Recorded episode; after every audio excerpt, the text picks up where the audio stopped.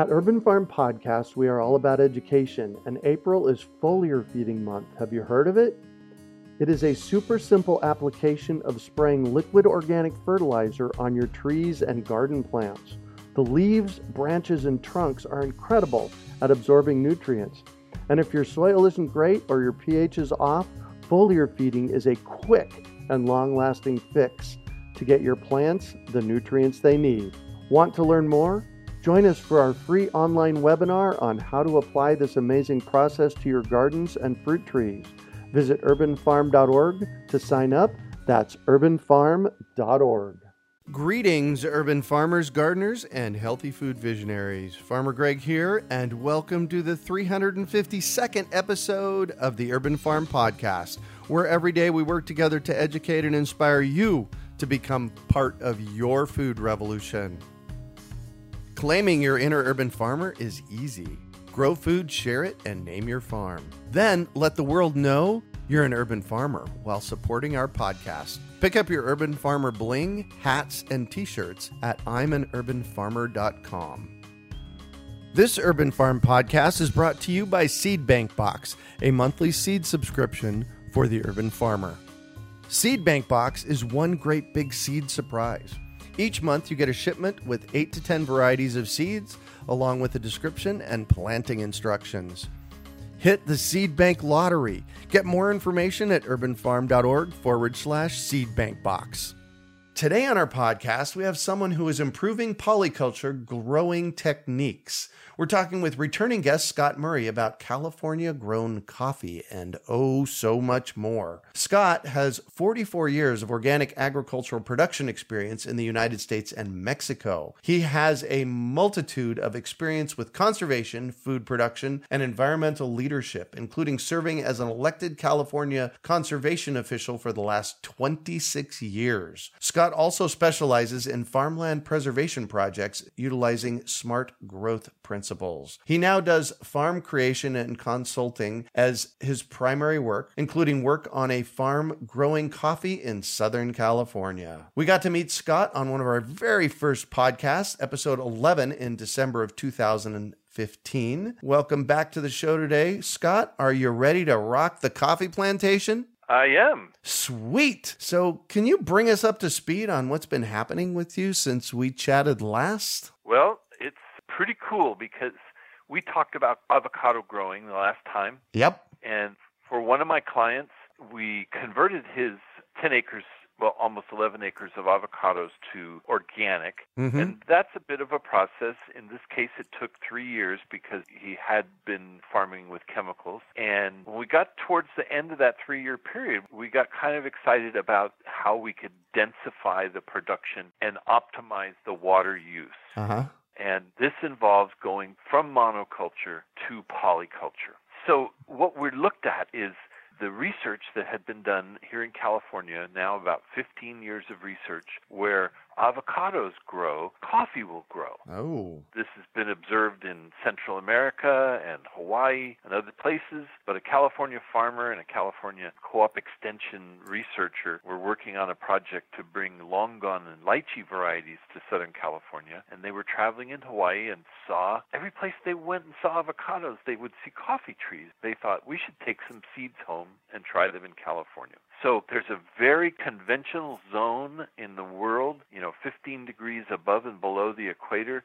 That is considered the coffee region. Uh-huh. Here we're at approximately 33 degrees, and people would say it's impossible to grow coffee here. But in our Southern California climate, we have some coastally associated land uh-huh. that generally have some elevation, and that's where we plant our avocados. So the cold air, when we get it, can drain off the trees and not freeze them right? Except for in the very exceptional years. And generally, they'll plant avocados like three quarters of a slope, and then the bottom quarter of the slope, they'll put citrus, where it can get a little colder. Citrus can take more cold. Right. But we're in a crisis here in Southern California because our avocado growing methods are rooted in 50 to 100 years of history, and they haven't been adapting and changing rapidly enough.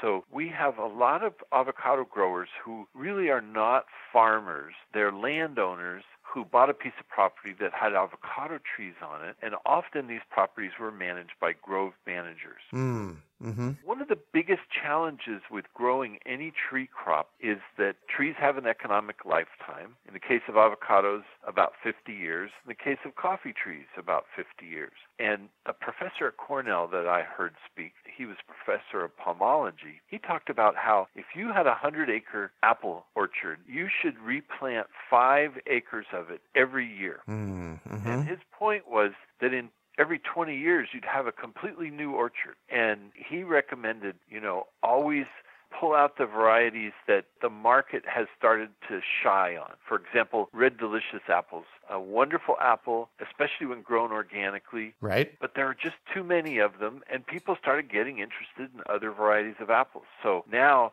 any old red delicious orchard is a liability. And so with avocados, we've been actually losing a lot of our acreage, about 25% in the last 10 years, because of high water costs and the fact that the growers were not innovating. Right. That's a tricky thing. With most fruit trees, you need to prune them on a regular basis Mhm. to stimulate production. Right. And avocados are a little bit different. What people would do is let them grow for about 10 to 12 years, and then they would stump these 30 to 40 foot tall trees all the way down to about six feet, Wow. and then let them regrow two to three years before they would start to set fruit again. And then they'd go through this 10 to 12 year cycle and get stumped again. Well, the trees that I was working with, my clients' trees, are now 50 years old. And we were looking at them, you know, they're getting old. They're showing their age. They're not as happy as a big tree as they used to be. right. And so everybody says, well, we should just pull them out, turn the water off, and let them die, and then, you know, pull them out. Well, I recommended a different course.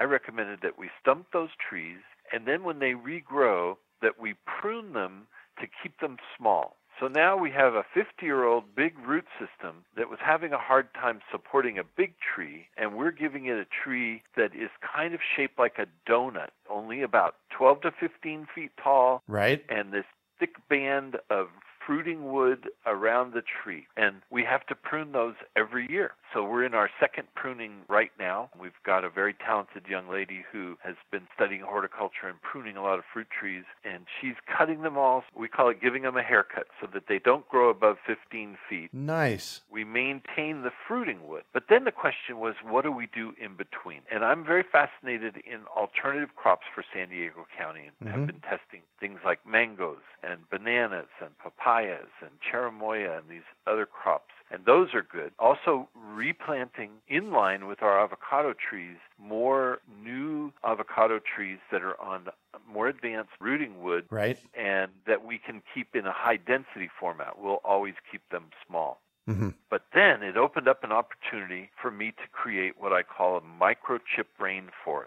So within this area, normally avocados are planted about 28 to 30 feet apart in rows so that there can be a road between every row. Well, that would make sense. But then the trees were also big trees. So if you cut them from 60 foot down to 16 feet, you got a lot of room between the rows. We would take a section that had five access roads and we would maintain one on either side and then the three internal ones we planted two rows of coffee with six foot spacing right down the middle and this creates what i call the microchip rainforest to help these new coffee trees get started Mm-hmm. they had the protection and friendship of their associated trees. We're working with a researcher who's studying the interactions between the root systems of the two trees Oh, right.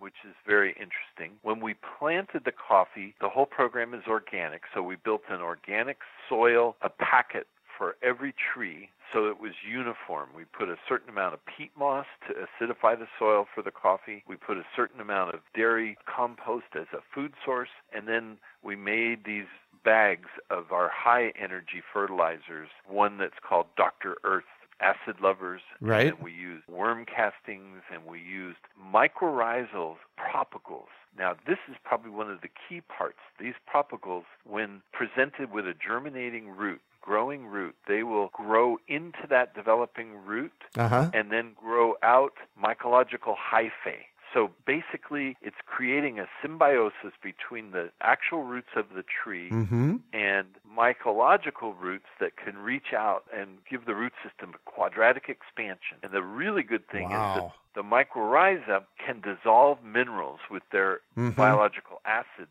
and they'll trade those minerals literally growing right into the root of the avocado or coffee. They'll trade those minerals for glucose that comes from photosynthesis. Oh, So it creates a symbiotic relationship that quadruples the mass of the root system in its ability to uptake nutrients. Wow. Before you go past that, that's something that we've been advocating for our fruit tree program here in Phoenix for the past couple of years. We have people plant their tree with a pound of azomite, a pound of worm castings, and an ounce of mycorrhiza. Right. And the good news is for y'all listening out there, we have all of those available in our shopping cart at urbanfarm.org. So we've made those products available to ship to people out in the world. That's really critical because sometimes those things are hard to find Yes, exactly. for a grower, Yeah. but critical to use.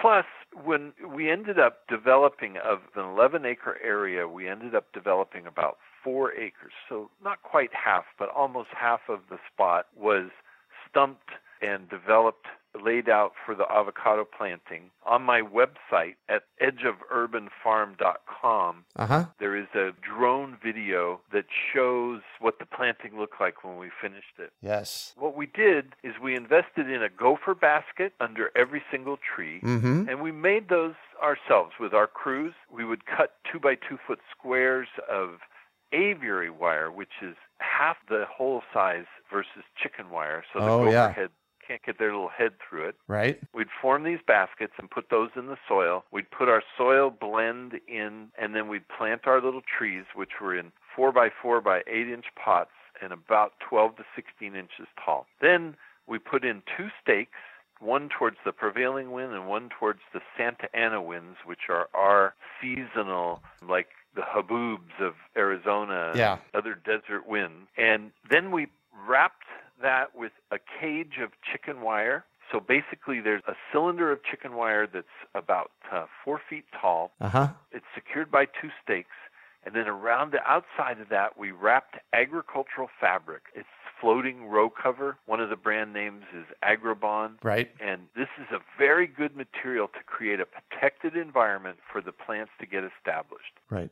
Considering the cost of putting in this very risky California coffee plantation, taking these extra measures were what I call self insurance for a farmer. Oh, yes. Really important. Everything buffets a farmer. Yeah. And just to illustrate, with this increase of the coffee project, a, a number of other growers are starting to establish test plantations. And one grower put in about 600 plants about 30 miles south of me. And he determined that gopher baskets were too expensive. And so he didn't put gopher baskets in the hole. Uh huh. In the first year, he lost about 310 of his plants to gophers. Out of 600? Out of 600, he's lost over half.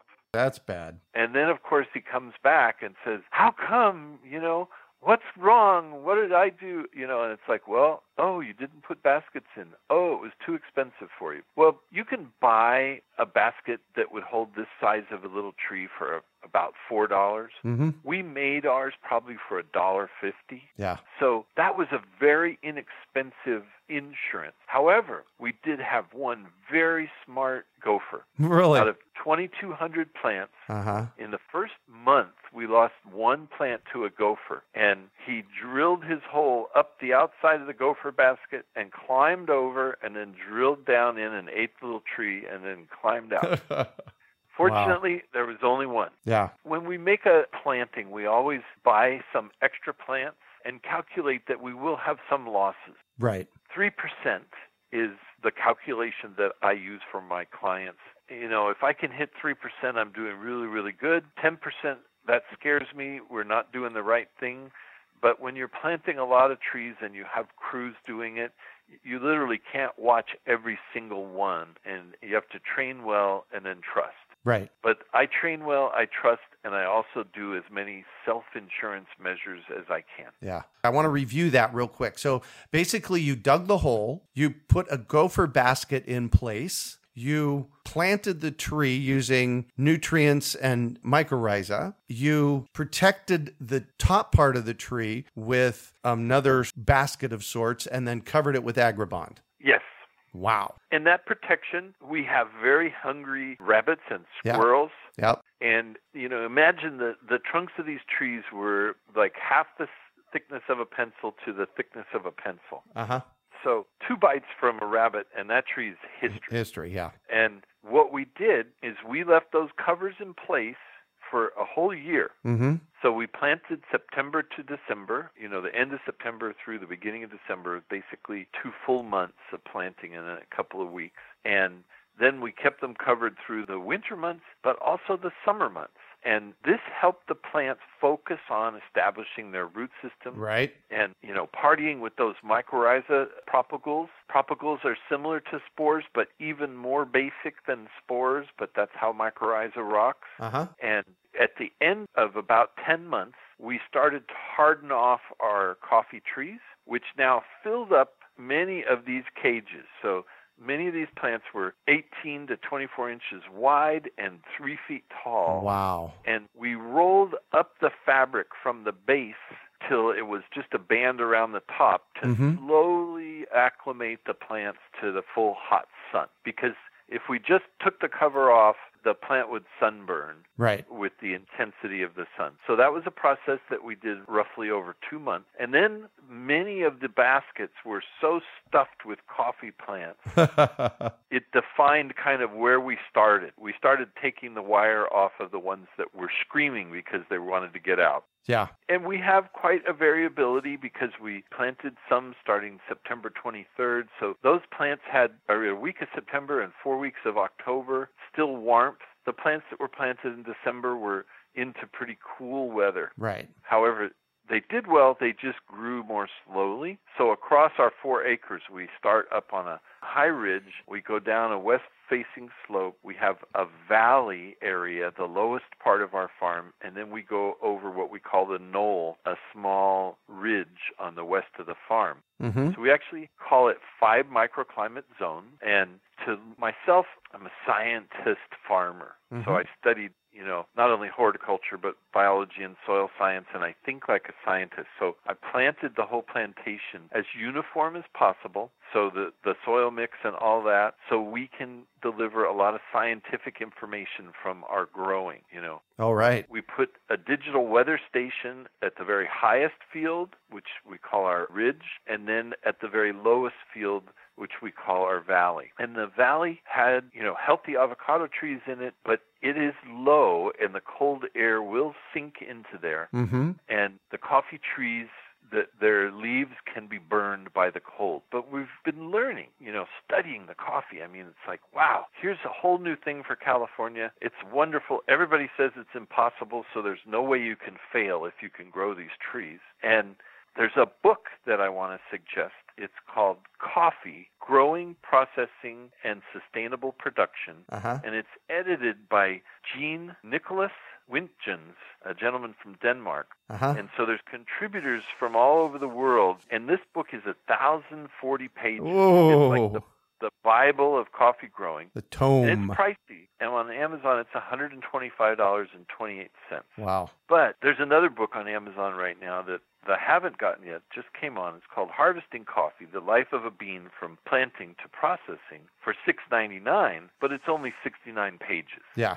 So that would be a great introduction primer for someone. Yeah. But if you're going to study coffee growing, this book, Coffee, is the best one available in the world right Wow. now. So when we look, it's like, okay, we're trying something new, so Uh-huh. we give it the best possible care and protection, and we need to learn more about coffee. And there's two basic groups in the family of coffee. There are actually many sub coffee varieties, but right. Robusta and Arabica. And the Robusta coffees are what we call tropical lowland coffees. They grow them in places like Brazil and Vietnam, and they're massive plants, 16 to 20 feet tall, Wow. and they produce beans in three months, you know, from flower to bean. Uh huh. But the Arabica coffees are really the ones that we see. Like if we go to a coffee shop or we see a bar displaying different varieties of coffees in a store that you can buy, and they'll say shade grown, mountain grown. So I started thinking about it, and the shade that they're talking about is not like the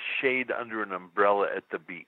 Mm-hmm. Total absence of direct light, just some reflected light. Right. It's what's called a dappled shade. Right. So the coffee trees grow anywhere from six feet for dwarf varieties to 16 feet for the old fashioned varieties from the early history of coffee. Uh huh. They're harder to pick. They use a hooked pole to pull the plant over so that they can pick the beans. Oh, right. So over time, as coffee varieties have been bred, they've been breeding them to be smaller. The the ideal coffee tree now for world production is about six to ten feet Wow. and stouter, more productive Yeah. in its shape. But I have coffee that I bought last month that was grown at 3,000 meters on the side of a volcano in Kenya, Uh huh. you know, Mount Kilimanjaro. And just to use the rough calculation that one meter is roughly one yard, it's not exactly. Right. So you figure at 3,000 meters, that's roughly 9,000 feet. Yeah.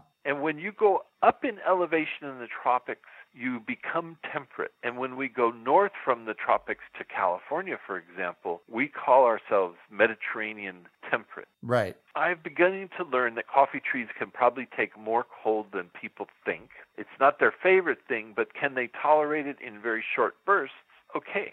So we're learning more and more about the coffee tree, and we're breaking this orthodoxy by growing it way outside of its zone. Right. But the California coffee that's been grown at the test orchards or the test plantings now for 15 years has come out in the top 10% of world coffees.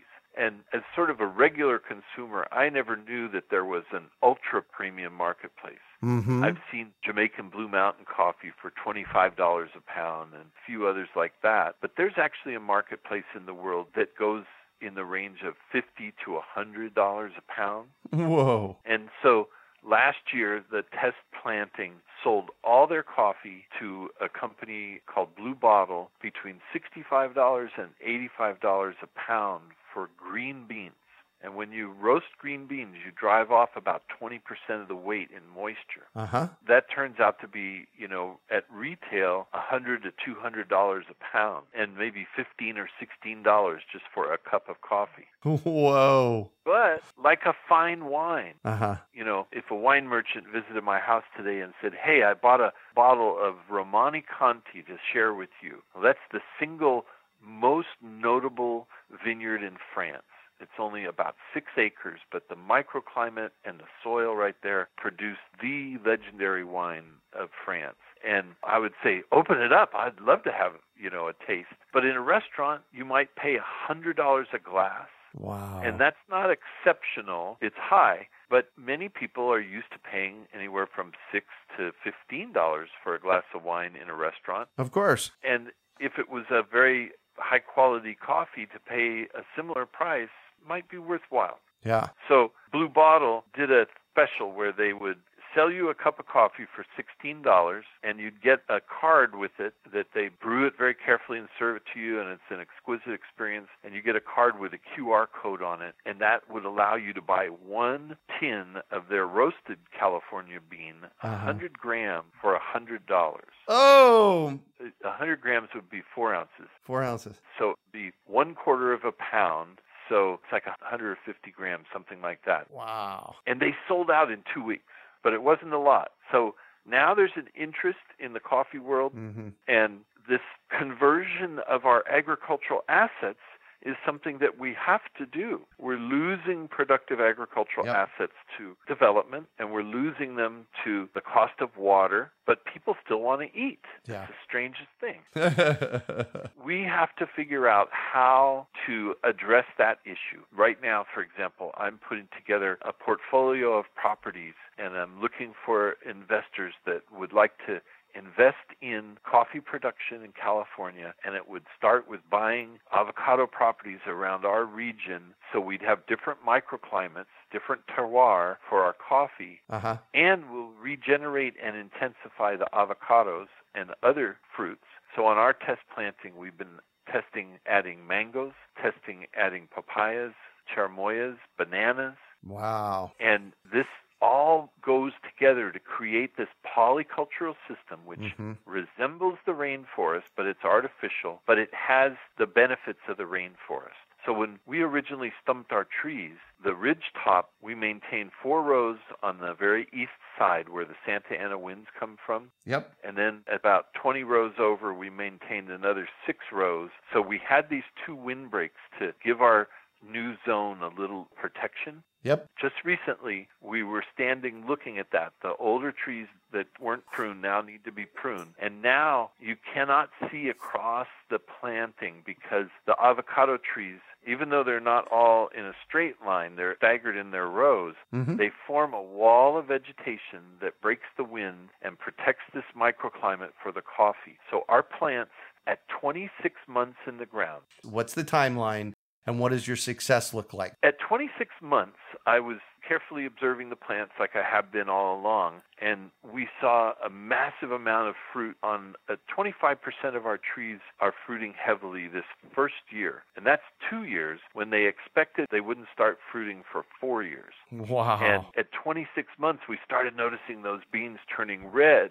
Uh huh. Most of our varieties have red beans, but we have a couple of varieties that have yellow cherries Wow. and they were coloring up. I'm like, oh my gosh. And we use a refractometer to test the sugar level in the cherry, Mm-hmm. and we're looking for at least 24% sugar. That means that the quality of the bean has developed to its maximum potential. So then we pick only the brightest colored red or yellow berries. This is now the next process we're learning. We're training coffee pickers Uh huh. and finding folks that have previous experience from where they lived before, and also working to develop and improve upon the, the methods of our handling and processing the coffee. So you have to separate the beans from the cherries, then you have to dry the beans, then you have to take off the parchment, which is a coating around the seed, Mm-hmm. dry them some more, and then they're green beans and they're ready to be roasted, but they're also stable at that point to be shipped and transported.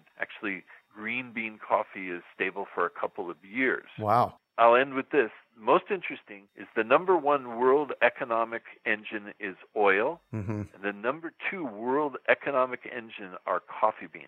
Isn't that amazing? Yeah. I want to clarify a couple things. You said cherry and bean. So, what are you talking about when you say cherry and bean so that people know that it's the same thing? It's not different. It's not two different things you're talking about. Well, the seed in most tree fruit is on the inside protected. Right. So you think of a classic cherry in the American trade as this nice round little fruit, and you bite it open, and inside is a seed. Mm-hmm. So coffee is actually very much the same. It's a very tasty cherry. It has a lot of phytochemicals and it has a lot of caffeine in it. But we pop that cherry in our mouths and we eat the skin and the pulp, and then boom, we spit out two seeds.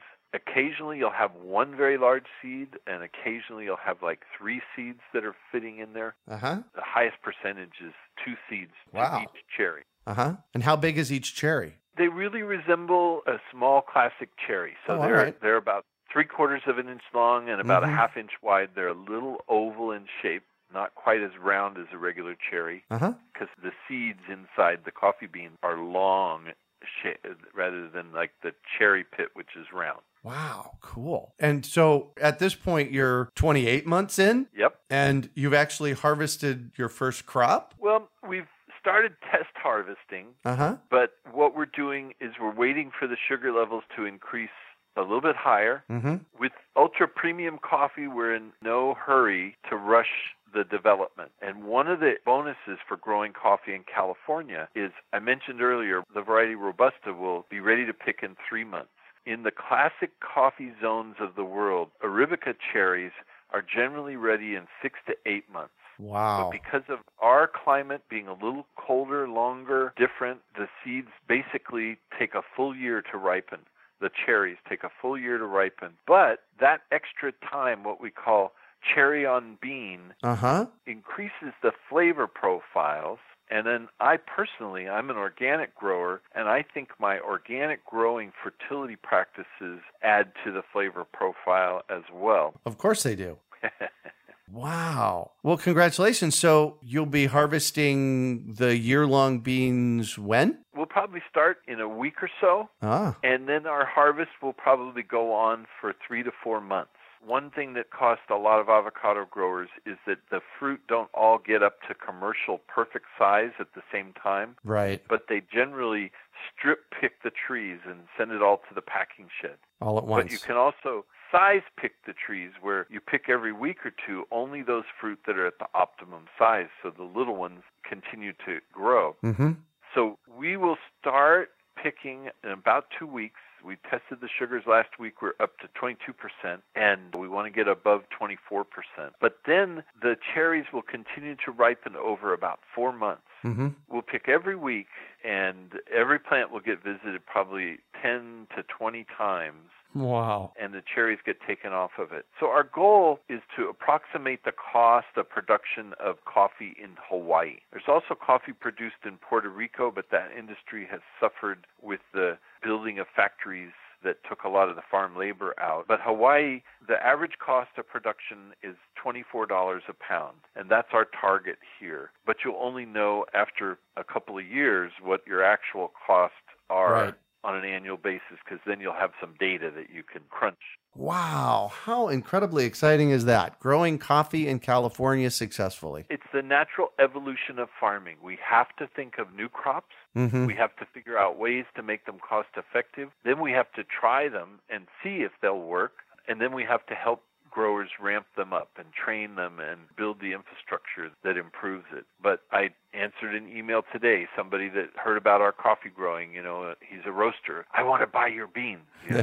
and it's like, oh boy, there's a long line of people that are waiting to buy California beans. right. So we're very excited about that, but we can't build an industry on what we call the peaks. We have to build an industry on the long haul. Yeah. So we're looking to build a real quality brand for California and do all the growing steps the best possible so that we have the best quality of coffee to offer. But it'll be much like wine. It's an estate grown product. Yeah. This farm could be very different than a farm just close by, a mile or two away. The climate will be a little different, the soil will be a little different, the grower will be different. Yeah. So we have a lot to learn. Yeah, wow. And and you recently shared with me. So for all of you out there that don't know, I've known Scott for a decade or so and we've visited many, many times over the years. I visited his place in Vista, California, and he's visited my place here in Phoenix, Arizona. So I've known about this project and I've been wanting to get you on the podcast for quite a while. So thanks for coming on and sharing. I think it's really important to inspire people to try new things and be very scientific about it Yep. and see if they'll work and see if you can build a business around it. Yeah, perfect. And you recently spoke at the first California Coffee Conference. You shared with me about that a couple of months ago. Tell me about that. Well, the good thing about California is we have a wonderful co op extension, our agricultural research people that help growers. Uh huh. And originally, one of the co op extension people was involved with the original farmer. They were a collaborating team. They've now gotten our UC Davis has been sequencing the genome of different crops, and they've now sequenced the genome of coffee for the first time. Uh huh. That's exciting to us because there's a tendency in the naming of plants to, you know, name the plant, and the same seed strain might get three or four different names and you'll have to grow them out and compare them. With genetic mapping, we can definitely say this one is this and this Yeah. one is this. Perfect. It's not genetic engineering, it's just using the precursor techniques to find out what the genetics are of the plant. Mm-hmm. And then it can help us in our propagation and improvement of the varieties that we're testing. Yeah. In the original planting I did, I've planted 11 different varieties, and there's a test plot in all five climate zones that has all the varieties in it, and then they're spread out in production blocks all across the property so that over time I'll be able to deliver a lot of information. This particular variety can Mhm. take more cold than those other 10 varieties. Right. That'd be very valuable information Yeah. or these two varieties might be the most desirable ones in the marketplace. Well, that's very powerful information as well. This is a huge opportunity for Californians to jump in and develop coffee plantations and, you know, build a long-term business. Yes, an exciting one too. Yeah, very exciting. Wow. Well, thank you so much for coming on the show and sharing this information with us, Scott. Yes, My pleasure. I have just one question. I, I, know I ask a bunch of questions on most of our podcasts, but you've already been on one. So if you want to hear the answers to our standard questions, go back to episode 11 on urbanfarmpodcast.org and you can find out more information about Scott there. But what advice do you have? I always like to ask this question. What advice do you have for our listeners? Well, I think that we're in a crisis right now in our agricultural system. We have not enough young farmers to take over from the old farmers. Mm-hmm. I'm 64 now. I'm just past the average age, which is 59 to 61. And for every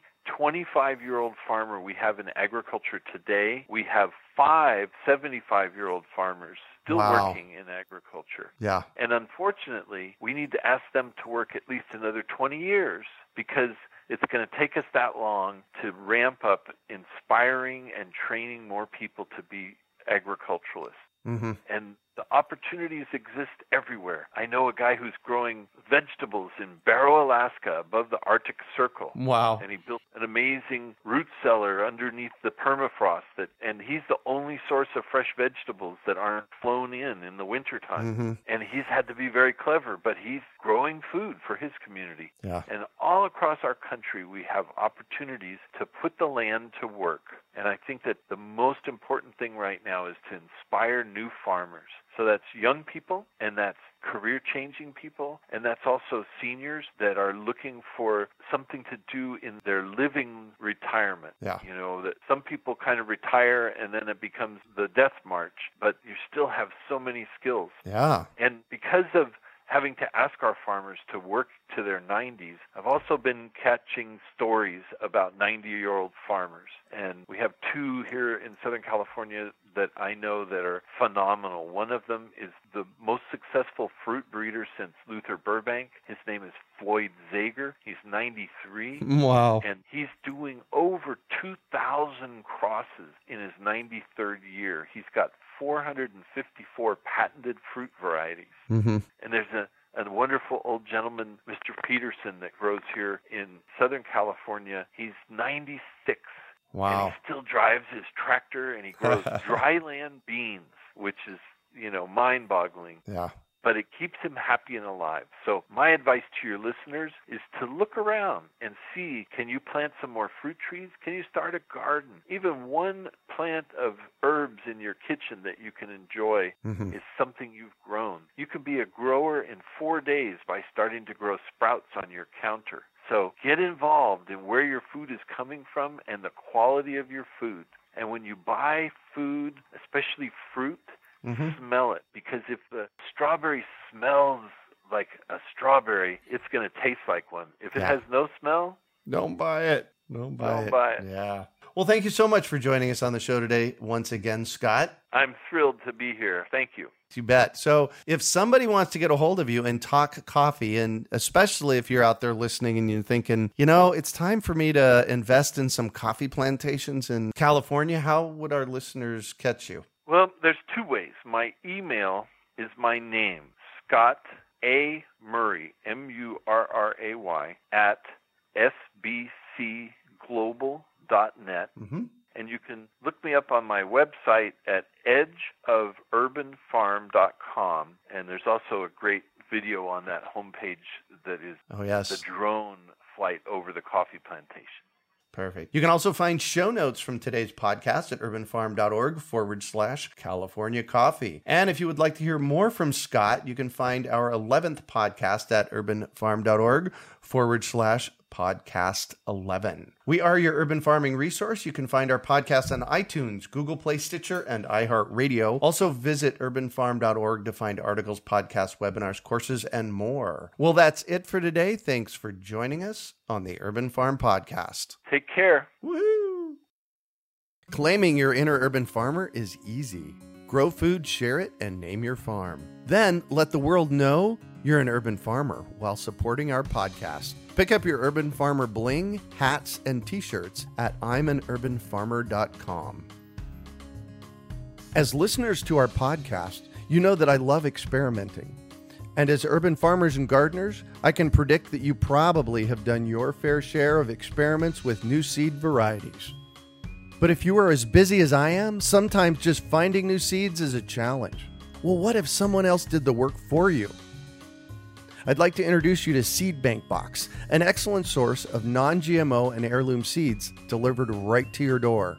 Each month, you will receive 8 to 10 surprise seed varieties with information for each seed on a card you'll keep. It's time to start experimenting again. Let Seed Bank Box help you plant the garden of your dreams. Visit urbanfarm.org forward slash seedbankbox for more information and to sign up. We hope you enjoyed today's episode of the Urban Farm Podcast. Remember to listen for tips, advice, and resources to help you on your journey with urban farming. You can find us on the web at urbanfarm.org or send us an email to podcast at urbanfarm.org. In the words of Vincent van Gogh, great things are done by a series of small things brought together. Be encouraged that with each lesson learned and skill developed, you are one step closer in the direction of your dreams. One of the first things that many of us learn when we start to garden is how to water and fertilize the soil. But there is an exception to this rule, and it's called foliar feeding. You should foliar feed or water the leaves of your plant with liquid fertilizer when you want certain nutrients to be absorbed better. Not only are the leaves great at uptaking liquid fertilizer, if your soil isn't very good or your pH is off, foliar feeding can help your veggies and fruit trees quickly get the nutrients they need to thrive. If you're ready to start foliar feeding for maximum growth, yields, and quality, head on over to urbanfarm.org forward slash feed the leaves to see our selection of foliar feeding products. That's urbanfarm.org forward slash feed the leaves.